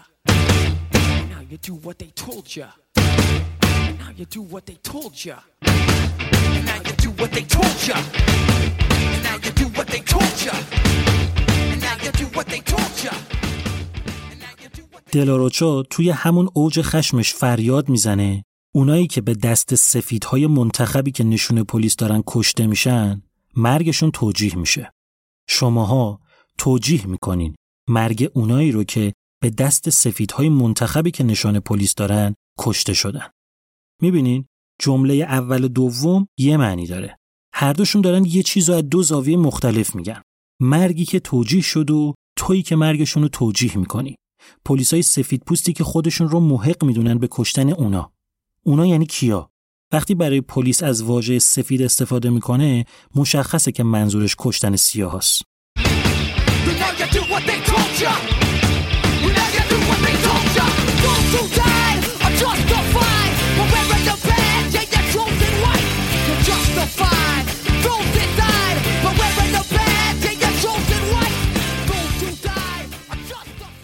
دلوروچا همین تیکه رو هم دوبار تکرار می‌کنه و دوباره آهنگ از اوج میفته و همه چی از اول تکرار میشه. چهار بار میگه بعضی از پلیسا مثل اونایی که صلیب آتیش می‌زنن بعد دوبار میگه کشتن به نامه و بعد دوازده بار تکرار می‌کنه حالا تو کاری رو می‌کنی که اونا بهت گفتن. این تیکه یه فرقی با اون تیکه اول داره. اینکه توی هفت بار از این دوازده تکرار یه جمله آخرش اضافه کرده و میگه حالا تو تحت کنترلی.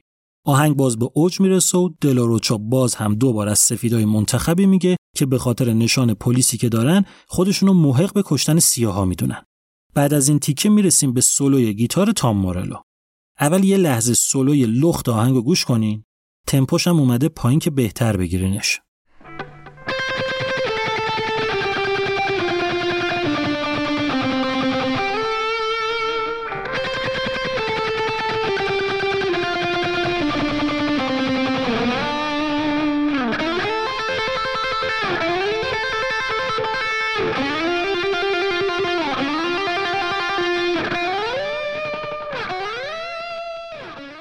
حالا مورلو همین سولو رو توی آهنگ میاد با ومی پدال می‌زنه.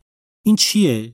دیدین گیتار الکتریک دسته داره روش که وقتی اونو فشار میدن گیتار صدای واو واو میده؟ این چیکار می‌کنه؟ میاد زیر و بمی صدا رو عوض می‌کنه. یعنی پیچ رو جابجا می‌کنه. یعنی پیچ شیفتره. حالا ومی پدال یه پداله که میاد همین کار رو خیلی جدیتر و کنترل شده تر می‌کنه. مورلو روی این سولو از ومی پدال استفاده کرده که شده این.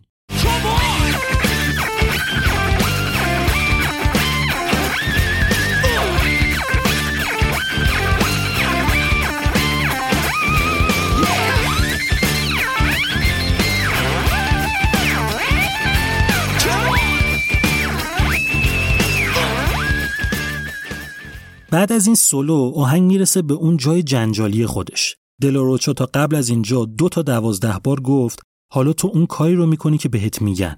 اما اینجا که می‌رسه میگه fuck you I won't do what you tell me. لعنت به تو من اون کاری رو که بهم میگی نمی‌کنم. آهنگ تا اینجا اومده جلو که به همین اوسیان برسه. دلاروچا 16 بار این خط رو تکرار می‌کنه و انتهاش رو با یه مادر تموم می‌کنه.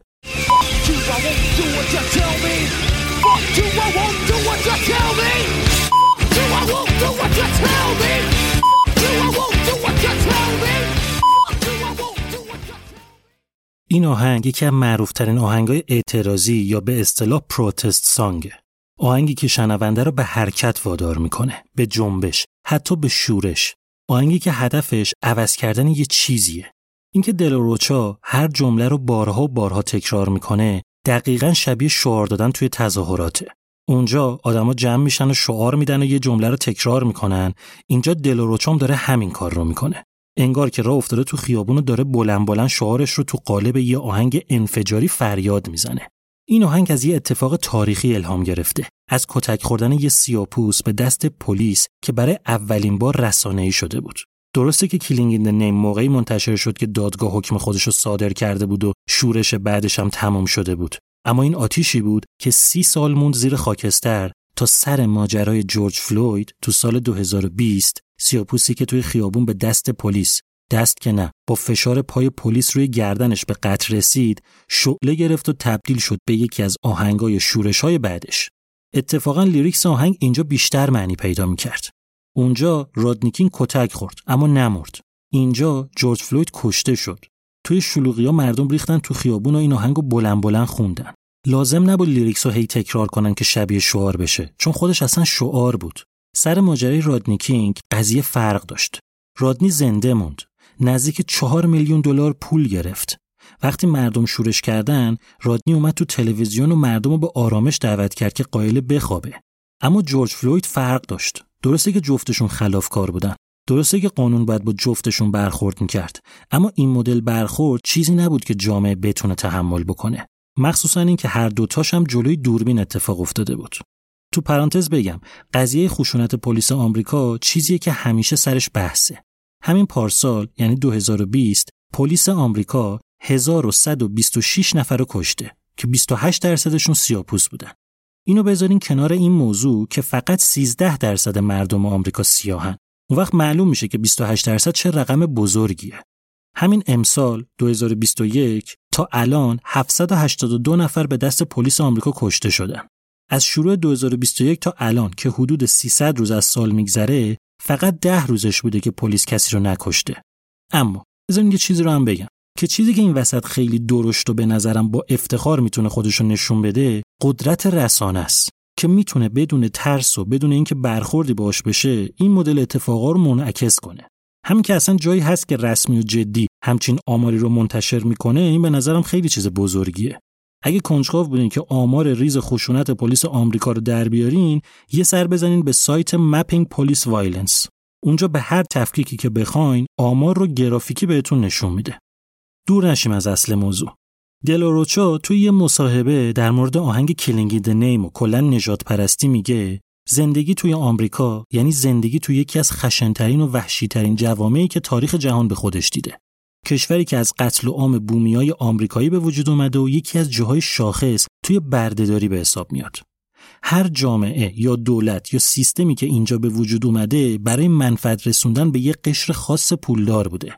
در حالی که اکثریت مردم جون می‌کنن و توی بدبختی دست و پا می‌زنن و زحمت خودشون رو مفت به پولدارا میفروشن. سیستم هم فقط دنبال منفعت خودش و هیچ اهمیتی به رفاه و بهتر کردن شرایط مردم عادی نمیده و به حقوقشون احترام نمی‌ذاره. اون وقت در مقابلش اجازه ایستادگی رو هم از جامعه گرفته. این سیستم باید به چالش کشته بشه. باید زیر سوال بره و سرنگون بشه. Killing in the Name تبدیل شد به شاخصترین اثر دوران فعالیت گروه Rage Against the Machine و اونا رو انداخت توی مسیری که تبدیلشون کرد به یکی از سیاسی ترین گروه های تاریخ موسیقی. جدا از lyrics و پیام آهنگ، این آهنگ از نظر موسیقی هم پیشرو به حساب میاد. این مدل ترکیب موسیقی پانک و hard rock و هیپ هاپ تا اون موقع نظیرش اتفاق نیفتاده بود. سال 2002 Rolling Stone اسم این آهنگ گذاشت توی لیست بهترین آهنگای گیتار تاریخ. سال 2007 مجله Guitar World به عنوان یکی از بهترین سولوهای گیتار تاریخ انتخابش کرد. مجله سیاسی New Statesman انگلیس این آهنگ یکی از سیاسی ترین آهنگا می‌دونه. شبکه رادیویی Triple J استرالیا سال 2009 این آهنگ دومین آهنگ برتر تاریخ موسیقی اعلام کرد. شبکه ABC توی فهرست خودش صد آهنگ برتر تمام تاریخ Killing in the Name و گذاشت رتبه دوم و کلی لیست دیگه که میشه اسم Killing in the Name رو توشون پیدا کرد. در عین حال این آهنگ برنده ای بود که تیزیشو هر کسی نمی‌تونست تحمل کنه. سال 1993 توی کانال رادیویی BBC One اشتباهی نسخه بدون سانسور آهنگ پخش شد. حدود 150 تا تماس تلفنی برای اعتراض به این قضیه به بی بی سی شد. سال 2008 یه سوپرمارکت این آهنگو پخش کرد. اونقدر مشتریاش اعتراض کردن که مجبور شد رسما عذرخواهی منتشر کنه. تام مورلو توی یه مصاحبه در مورد این آهنگ میگه که وقتی ما این آهنگ live اجرا می‌کنیم چیزی که می‌بینیم نظیرش وجود نداره وقتی چراغای سالن رو روی مردم روشن می‌کنیم و آهنگ می‌رسه به chorus آخرش فکر کنم اگه توی دیکشنری دنبال معنی کلمه افسار گسیختگی بگردین باید کنارش عکس مردمی باشه که موقع شنیدن این آهنگ توی کنسرت ها دیوانه میشن.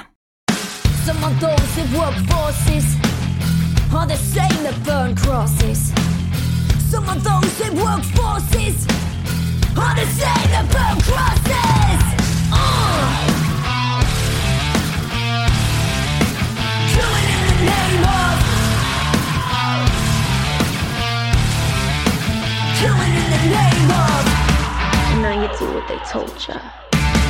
And now you do what they told ya. And now you do what they told ya.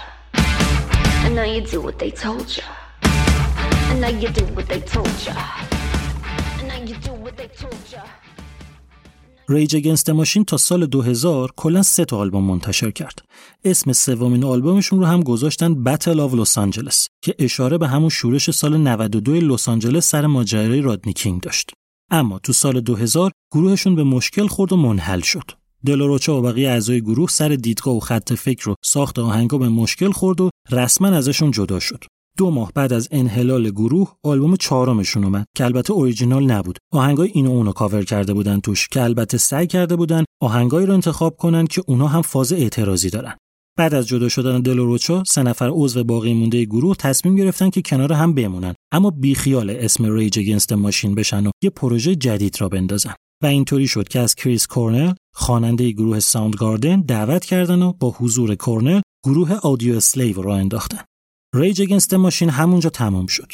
هفت سال بعدش تصمیم گرفتن دوباره با هم کار کنن. جمع شدن دور هم اما باز 2011 گروه واسه بار دوم منحل شد.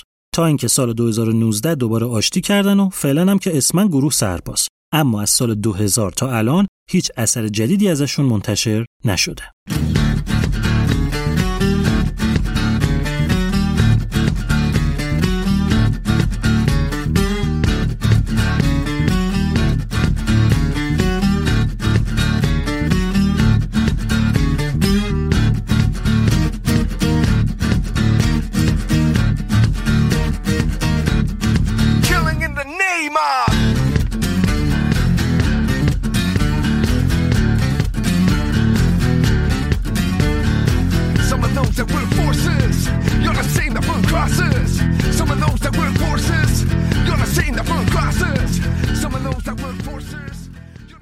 Killing in the Name آهنگی که سال 1992 توی اولین آلبوم گروه منتشر شد جنجالی ترین اثر Rage Against the Machine به حساب میاد. توی این 20 سالی که از آخرین اثر منتشر شده این گروه میگذره آهنگ Killing in the Name چندین بار دیگه جنجالی و رسانه‌ای شده که سه تاش نسبتا مهمتره. اولیش میشه واسه سال 2008 که گاردین یه گزارش نوشت که توش گفته بود ارتش آمریکا توی زندانای گوانتانامو از آهنگ Killing in the Name واسه شکنجه زندانیا استفاده می‌کنه. این واسه موقعی بود که گروه بعد از اولین انحلالشون یه مدت بود دوباره داشتن با هم کار می‌کردن. گروه که این خبر رو شنید اونقدر شاکی شد که طی یه حرکت نمادین وزارت امور خارجه آمریکا رو سو کرد که خب نتیجه نداشت. یه بیانی هم صادر کردن که ما به عنوان گروهی که ایدئولوژیمون 180 درجه با مقوله مثل شکنجه فرق می‌کنه از اینکه از آهنگی که در مورد آزادی و برابری ساخته شده به عنوان شکنجه استفاده میشه عصبانی هستیم. ما به خاطر این اتفاق ناراحت کننده از وزارت امور خارجه شکایت کردیم اما شکایتمون هیچ وقت مسیر قانونی رو طی نکرد و ناموفق موند ما امیدواریم که روزی برسه که جنایتکاران واقعی جنگ که باعث و بانی تهاجم به عراق و افغانستان بودن محاکمه بشن و توی حبس مجبور بشن 24 ساعته کلینگ نیم و گوش کنن.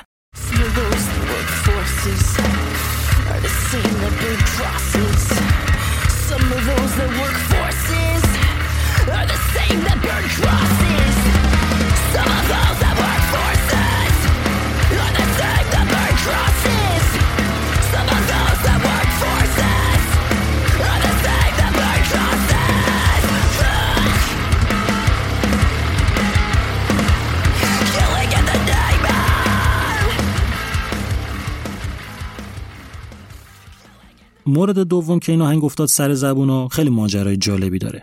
یه لیستی از توی انگلیس به اسم لیست کریسمس نامبر وانز این چیه؟ این که هر سال هر آهنگی که توی هفته کریسمس بیشترین فروش رو داشته باشه و بشه رتبه اول چارت انگلیس اسمش رو می‌ذارن تو این لیست. توی انگلیس این خیلی چیز مهمیه.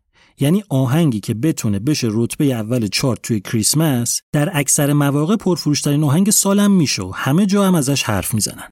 یعنی تمام هفتای سال به کنار اول شدن توی این هفته یه پرستیژ خاصی داره که هم واسه مردم خیلی مهمه هم واسه آرتیستا هم کلا واسه صنعت موسیقی انگلیس.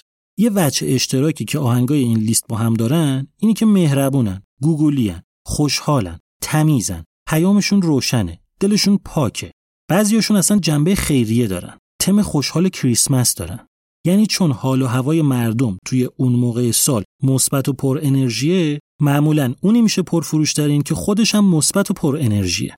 حالا سال 2005 یه آهنگی شد شماره یکی کریسمس که واسه یه آرتیستی بود به اسم شین وارد. ایشون کی بود؟ برنده فصل دوم مسابقه X Factor. پس این 2005 سال بعدش یعنی 2006 لئونا لوئیس شد رتبه اول کریسمس. ایشون کی بود؟ برنده فصل سوم X Factor سال بعدش یعنی 2007 لئون جکسون شد اول کریسمس که این یکی هم برنده فصل چهارم X Factor بود. اینجا بود که دیگه صدای یه سری در اومد. اینکه برنامه X Factor الان سه سال پشت سر هم برنده‌هاش دارن میشن رتبه اول چارت تو کریسمس. اینکه اینا دارن با نامردی و غیر طبیعی و به زور برنامهشون و با تبلیغ و دفتر و دستک مسیر موسیقی رو عوض می‌کنن و رسیدن به رتبه اول کریسمس رو کردن یه رقابت ناسالم. این رو تا همینجا داشته باشین. یه آقای معروفی از تو انگلیس به اسم جان مورتر که از فعالای social media ست. مهمترین دلیل شهرتش هم اینه که استاد گذاشتن کمپینای اعتراضیه. این آقای مورتر آخرای سال 2008 که شد اومد یه کمپین اعتراضی توی فیسبوک راه انداخت. که ملت همیشه در صحنه انگلیس. بیاین یه کاری کنیم دیگه امسال برنده X Factor نتونه اول بشه. بیاین به جاش همه آهنگ Never Gonna Give You Up از ریک اصلی رو که واسه سال 1987 یعنی واسه 21 سال قبل از سال 2008 رو اونقدر بخریم که این بشه رتبه اول. کمپین آقای مورتر موفق از آب در نیومد. آهنگ Never Gonna Give You Up اول نشد. شد رتبه 73 خیلی هم شیک الکساندرا برک یعنی برنده فصل پنجم اکس فاکتور تونست بشه رتبه اول کریسمس. آقای مورتر ولی از رو نرفت. دوباره سال بعدش یعنی 2009 یه کمپین دیگه راه انداخت. گفت آهای مردم همیشه در صحنه انگلیس. پارسال که به قدر کافی در صحنه نبودین. الان چهار سال پشت سر همه که رتبه اول نصیب X Factor کوفتی میشه. بیاین امسال همه آهنگ Killing in the Name Rage Against the Machine رو بخریم. اعتراضیه وحشیه درست حسابی. ما هم که می‌خوایم اعتراض کنیم. مناسب تر از این نمیشه. بیاین یه کاری کنیم. جو مک الدری یعنی برنده فصل 6 X Factor نتونه بشه رتبه اول. این یکی کمپین برخلاف اون قبلیه خیلی زود خیلی جدی شد. 750 هزار نفر اومدن page فیسبوک کمپین رو follow کردن. Rage Against the Machine که خبر رو شنید از کمپین حمایت کرد. Foo Fighters و Muse و Prodigy و یه سری گروه و آرتیست دیگه هم از کمپین حمایت کردن. پل مکارتنی بزرگ که خودش یکی از مهمونای فصل 6 X Factor بود اونم حمایت کرد. حتی دو قلوهای جدوارد که توی همین فصل ششم X Factor جزو شرکت کننده ها بودن و ششم شده بودن هم گفتن که کمپین مورتر حمایت می‌کنن. سایمون کاول صاحب X Factor واکنش نشون داد و گفت که خیلی کمپین مسخره و احمقانه ایه ما کلی از درآمد آهنگو میدیم به خیریه. Rage Against the Machine هم اومد گفت ما اصلا بیشترش رو میدیم خیریه. بعد مورتر اومد کنار page کمپینش توی فیسبوک یه page دیگه هم راه انداخت که کلا برین تو اون page Killing in the Name رو بخرین بعد بیاین توی این page یه پولی donate کنین واسه بی خانمان ها نتیجه این که بله. آهنگ Killing in the Name تونست توی سال 2009 یعنی 17 سال بعد از تاریخ انتشارش بشه رتبه اول چارت کریسمس انگلیس و با فروش اینترنتی 502672 نسخه توی فقط یه هفته یه رکورد به اسم خودش ثبت کنه و به عنوان سریعترین فروش اینترنتی تاریخ انگلیس اسمش بره توی کتاب رکوردهای گینس و بشه اولین آهنگی که رتبه اول چارت شده و 100 درصد فروشش اینترنتی بوده. البته که توی هفته بعدش که می‌شد هفته آخر سال جو مک الدری بالاخره شد رتبه اول و آهنگ Rage Against the Machine رفت جایگاه دوم. هفته بعدم یهو سقوط کرد شد رتبه چهل و هفته بعدش هم از فهرست 100 تا آهنگ اول چارت افتاد بیرون. اما چیزی که مهم بود این بود که توی اون یه هفته کریسمس برنده X Factor نتونست اول بشه. جالب اینه که سال بعدش یعنی 2010 مورتر که فکر می‌کرد قضیه دیگه درست شده کمپین ضد X Factor راه انداخت اما نتیجه این شد که برنده فصل هفتم X Factor مت کاردل تونست بشه رتبه اول چارت کریسمس. واسه همین باز سال بعدش یعنی 2011 دوباره یه کمپین جدید درست کرد که بیاین آهنگ Smells Like Teen Spirit Nirvana رو بخریم که برنده فصل هشتم یعنی گروه Little Mix نتونه اول بشه. که این یکی موفق نشد اما اتفاق دیگه ای افتاد. آهنگ Nirvana نتونست بشه رتبه اول. اما آهنگ Little Mix هم نتونست اول بشه و یه چیز دیگه اول شد حالا کار نداریم Rage Against the Machine سر این قضیه اول شدنشون تو سال 2009 یه بیانیه داد و از مردم تشکر کرد و قول داد که سال بعدش یه کنسرت مجانی توی لندن برگزار کنه. سر قولش هم واستاد. ششم جون 2010 توی فینزبری پارک لندن جلوی چهل هزار نفر آدم یکی از بینظیرترین کنسرت های خودش و تاریخ موسیقی رو مجانی اجرا کرد. تو این اجرا جان مورتر هم که کمپین رو انداخته بود رفت رو stage و به مردم یه چک 160 هزار پوندی نشون داد که یه بخشش توی اون page واسه خیریه جمع شده بود یه بخشش رو هم خود گروه داده بود. گروه مردم رو با اجراش دیوونه کرد مخصوصا با همین آهنگ Killing in the Name باورتون نمیشه. ویدیوشو می‌ذارم توی کانال تلگرام اونجا می‌تونین ببینینش. یه تیکشو گوش کنین.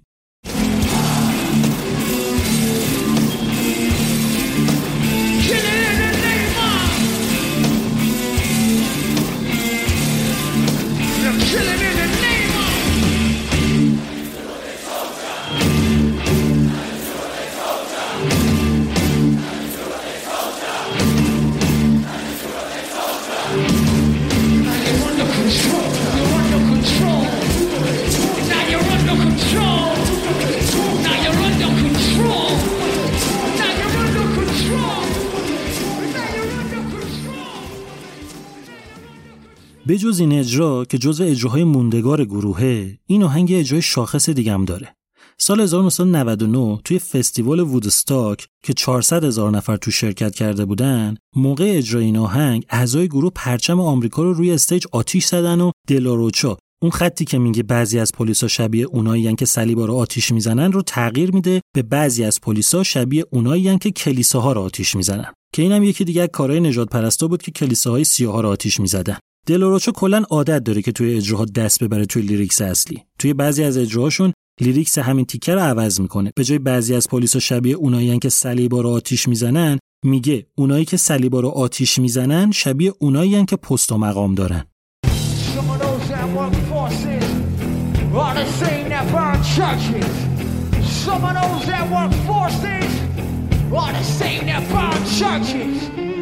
Some of those that work forces wanna save their burned churches. Some of those that work forces wanna save their burned churches.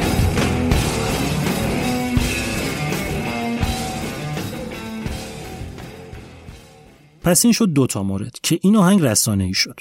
سومین و مهمترینش رو بهتون گفتم. سال 2020 آهنگ کلینگ این نیم شد تمسانگ شورش های خیابونی سر کشتن جورج فلوید. اعضای گروه چندین بار از این جنبش خیابونی حمایت کردن و از اینکه آهنگشون رو مردم انتخاب کردن که تو خیابون بخونن ابراز خوشحالی کردن. سر یکی از همین اظهار نظرها viral هم شدن تو توییتر. مورلو اومده بود خیلی علنی و صریح حمایت خودش رو از جنبش Black Lives Matter اعلام کرده بود و همین موضوع اونم با سابقه مورلو گروهش و آهنگ Killing in the Name باعث شده بود که اسم گروه بشه trend توییتر. زیر توییت مورلو یه نفر یه کامنت جالبی گذاشته بود. نوشته بود من طرفدار گروهتون بودم تا موقعی که شروع کردین نظرهای سیاسی دادن. موسیقی واسه من یه جایگاه مقدسی داره و اصلا خوشم نمیاد موقعی که دارم موسیقی گوش می‌کنم نظرات سیاسی مزخرف کسی رو بشنوم. اگه همینطوری درنتو باز بکنی طرفدارات از دست میدی. مورلو به این توییت توینامی جواب خیلی جالبی داده بود. نوشته بود اسکات اسم طرف انگار اسکات بوده. طرفم البته توییتش رو پاک کرد یکم بعدش هم account ش پاک شد. مورلو گفته که اسکات گفتی که قدیما طرفدارم بودی.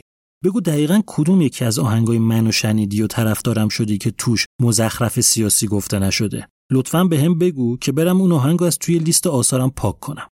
توی همین اعتراضات مربوط به مرگ جورج فلوید دو تا آرتیست معروف Machine Gun Kelly و تراویس بارکر اومدن این آهنگو یه طور ویژه واسه شورشا کاور کردن و براش یه ویدیوم ساختن که توش نشون میده که دوتایشون توی شورش کنار مردم حضور دارن. توی این ویدیو ماشینگان کلی رو می‌بینیم که یه پلاکارد دستش گرفته که روش نوشته تظاهر کننده ها رو دستگیر نکنین. پلیس های قاتل رو بازداشت کنین. بارکر هم روی پلاکاردی که دستشه نوشته عدالت نباشه آرامش و صلح هم نیست. یه تیکه از همین کاور رو گوش کنین ویدیوش رو هم می‌ذارم توی تلگرام که بعدا ببینین. Now you do what they told ya. Now you do what they told ya. Now you do what they told ya. Now you do what they told ya. Now you're under control. And now you do what they told ya. Now you're under control. And now you do what they told ya. Now you're under control. And now you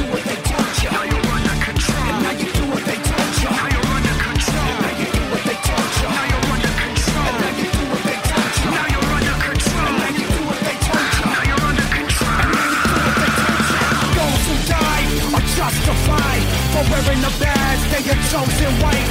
You justify those who died for wearing the badge. They are chosen white. یه چیزی هم بهتون بگم قبل از اینکه جمع کنیم این قسمتو. این آهنگ هم مثل هر چیز دیگه ای که زیاد بهش توجه میشه نقد منفی کم نداره. بزرگترین ایرادی که بهش می‌گیرن اینه که گروهی که خودش رفته زیر سلطه یکی از بزرگترین کمپانیای موسیقی دنیا نه تنها حق نداره از این حرفا بزنه بلکه نمی‌تونه اسم گروهش رو بذاره مبارزه با ماشین. میگن اینا اصلا خودشون برده ماشینن. میگن میلیونرایی که میان از کاپیتالیسم و سازمانهای بزرگ اینطوری انتقاد می‌کنن فقط دارن فیلم بازی می‌کنن که پول بریزن تو جیب همینایی که ازشون انتقاد می‌کنن میگن همه چی گروه از آهنگاش تا دغدغه هاش فیک و تو خالیه میگن گروهی که زاپاتیسم و ترویج میده چطوری می‌تونه با کمپانی های بزرگ هم سفره بشه میگن Killing in the Name رو بری تا تهش می‌رسی به کمپانی سونی. برنامه X Factor هم تهش می‌رسه به سونی. پس این قضیه رتبه اول چارت کریسمس سرکاری واسه تبلیغاته. این رو هم بگم. جالبه. سال 1994 گروه Infectious Grooves توی سومین آلبومش یه track منتشر کرد به اسم Do What I Tell You. کاری که بهت میگم رو بکن. که توش اومد این آهنگ Rage Against the Machine رو مسخره کرد و دست انداخت. تو پرانتز بگم بیسیست گروه Infectious Grooves رابرت تروهیلو بیسیست فعلی گروه متالیکا بوده. یه تیکشو گوش کنین.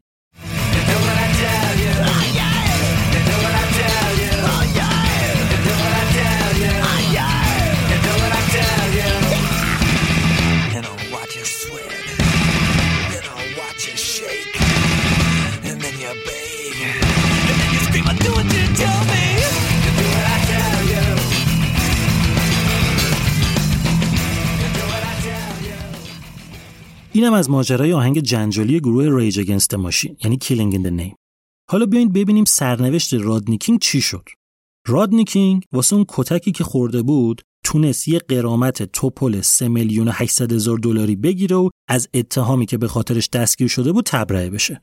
تبرئه که نه، اصلا دادگاهی نشد که بخواد تبرئه بشه. کلی بخوام بهتون بگم درسته که حقوق رادنی رعایت نشده بود و پلیس وحشی بازی در آورده بود. اما رادنی واقعا آدم OK و درستی نبود. دو سال بعد از این ماجرا توی سال 1993 رادنی تحت تاثیر الکل و مواد دوباره یه همچون رانندگی وحشیانه ای داشت که نتیجهش این شد که با ماشین رفت تو دیوار. این دفعه مثل آدم گرفتنش و متهم شد و جریمش کردن و فرستادنش مرکز ترک. دوباره دو سال بعدش رادنی به خاطر اینکه از قصد با ماشین زده بود به همسرش دادگاهی و به سه ماه حبس محکوم شد. سال 2003 باز رادنی مست نشست پشت فرمون و گازش رو تا ته گرفت و از چراغ قرمز رد شد و از دست پلیس فرار کرد و این دفعه ماشین رو کوبید به خونه مردم که لگنش شکست.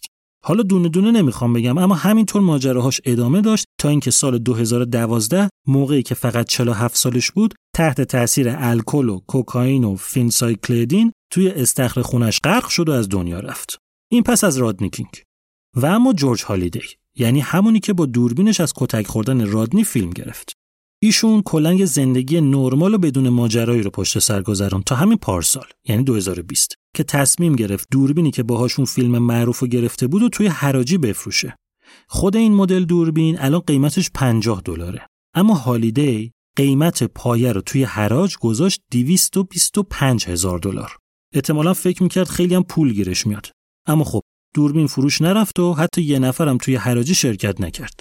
آقای هالیدی همین دو ماه پیش توی سن 62 سالگی به خاطر ابتلا به کرونا دنیا رفت. ایشون از اونایی بود که خدا بیامرز به واکسن زدن اعتقاد نداشت.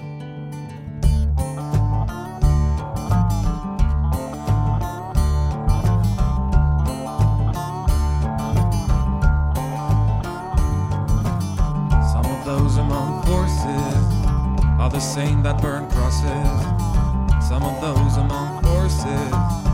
are the same that burn crosses. Some of those among horses are the same that burn crosses. Some of those among horses are the same that burn crosses. You're killing in the name of چیزی که شنیدین دومین سانگل از پادکست آلبوم بود. پادکست آلبوم رو من بردیا برجسته نژاد می‌سازم، طراحی کاورم با نیما جمالی بوده. آهنگ Killing in the Name رو توی کانال تلگرام می‌ذارم. فهرست کاورای این آهنگ که توی این اپیزود ازشون استفاده کردم رو هم می‌تونین توی توضیحات همین قسمت ببینین. توی تلگرامم میذارمشون. واسه اینکه بیشتر و بهترم کنار هم باشیم اینستاگرام و تلگرام و توییتر و کانال یوتیوب و وبسایت پادکست آلبوم رو هم بد نیست داشته باشیم با هر app ی که پادکست رو گوش میدین اگه بزنین روی description اپیزود یا همون توضیحات لینک همه اینا توش هست ممنون از همراهی و لطف و محبت همیشگیتون. ممنون که پادکست آلبوم به بقیه معرفی می‌کنین و کمک به رشدش می‌کنین. ممنون از اسپانسر این قسمت شکلات گالاردو. زندگیمون شاد و دلمون پر امید. دومین سانگل تموم شد.